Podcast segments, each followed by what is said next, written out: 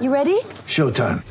On May 3rd, summer starts with The Fall Guy. Let's do it later. Let's drink a spicy margarita. Make some bad decisions. Yes. Audiences are falling in love with the most entertaining film of the year. Fall guy. Fall guy. Fall guy. That's what the poster said.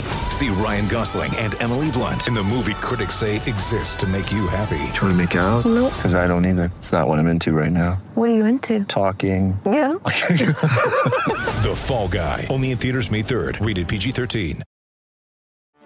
Get ready for the greatest roast of all time the Roast of Tom Brady, a Netflix live event happening May 5th.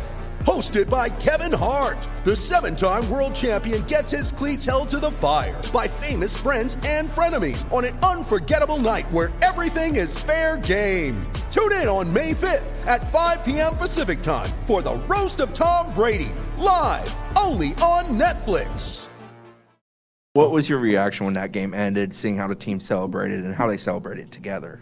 yeah, I mean, they're a special, special group of guys who stuck together, and uh, yeah, I mean, it's pretty, pretty cool.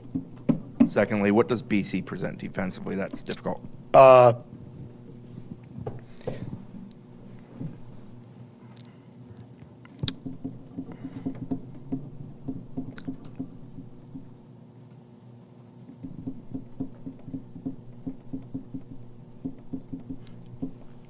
BC, Kenny, I'm not trying to be Oprah here, but I don't think you were getting emotional on Chris's question about Boston College's defense. um, so, so I guess what what was that moment? What, why did the, why did you just have the- the reaction you had to that? you got question? special kids, man. That's it. You got special kids.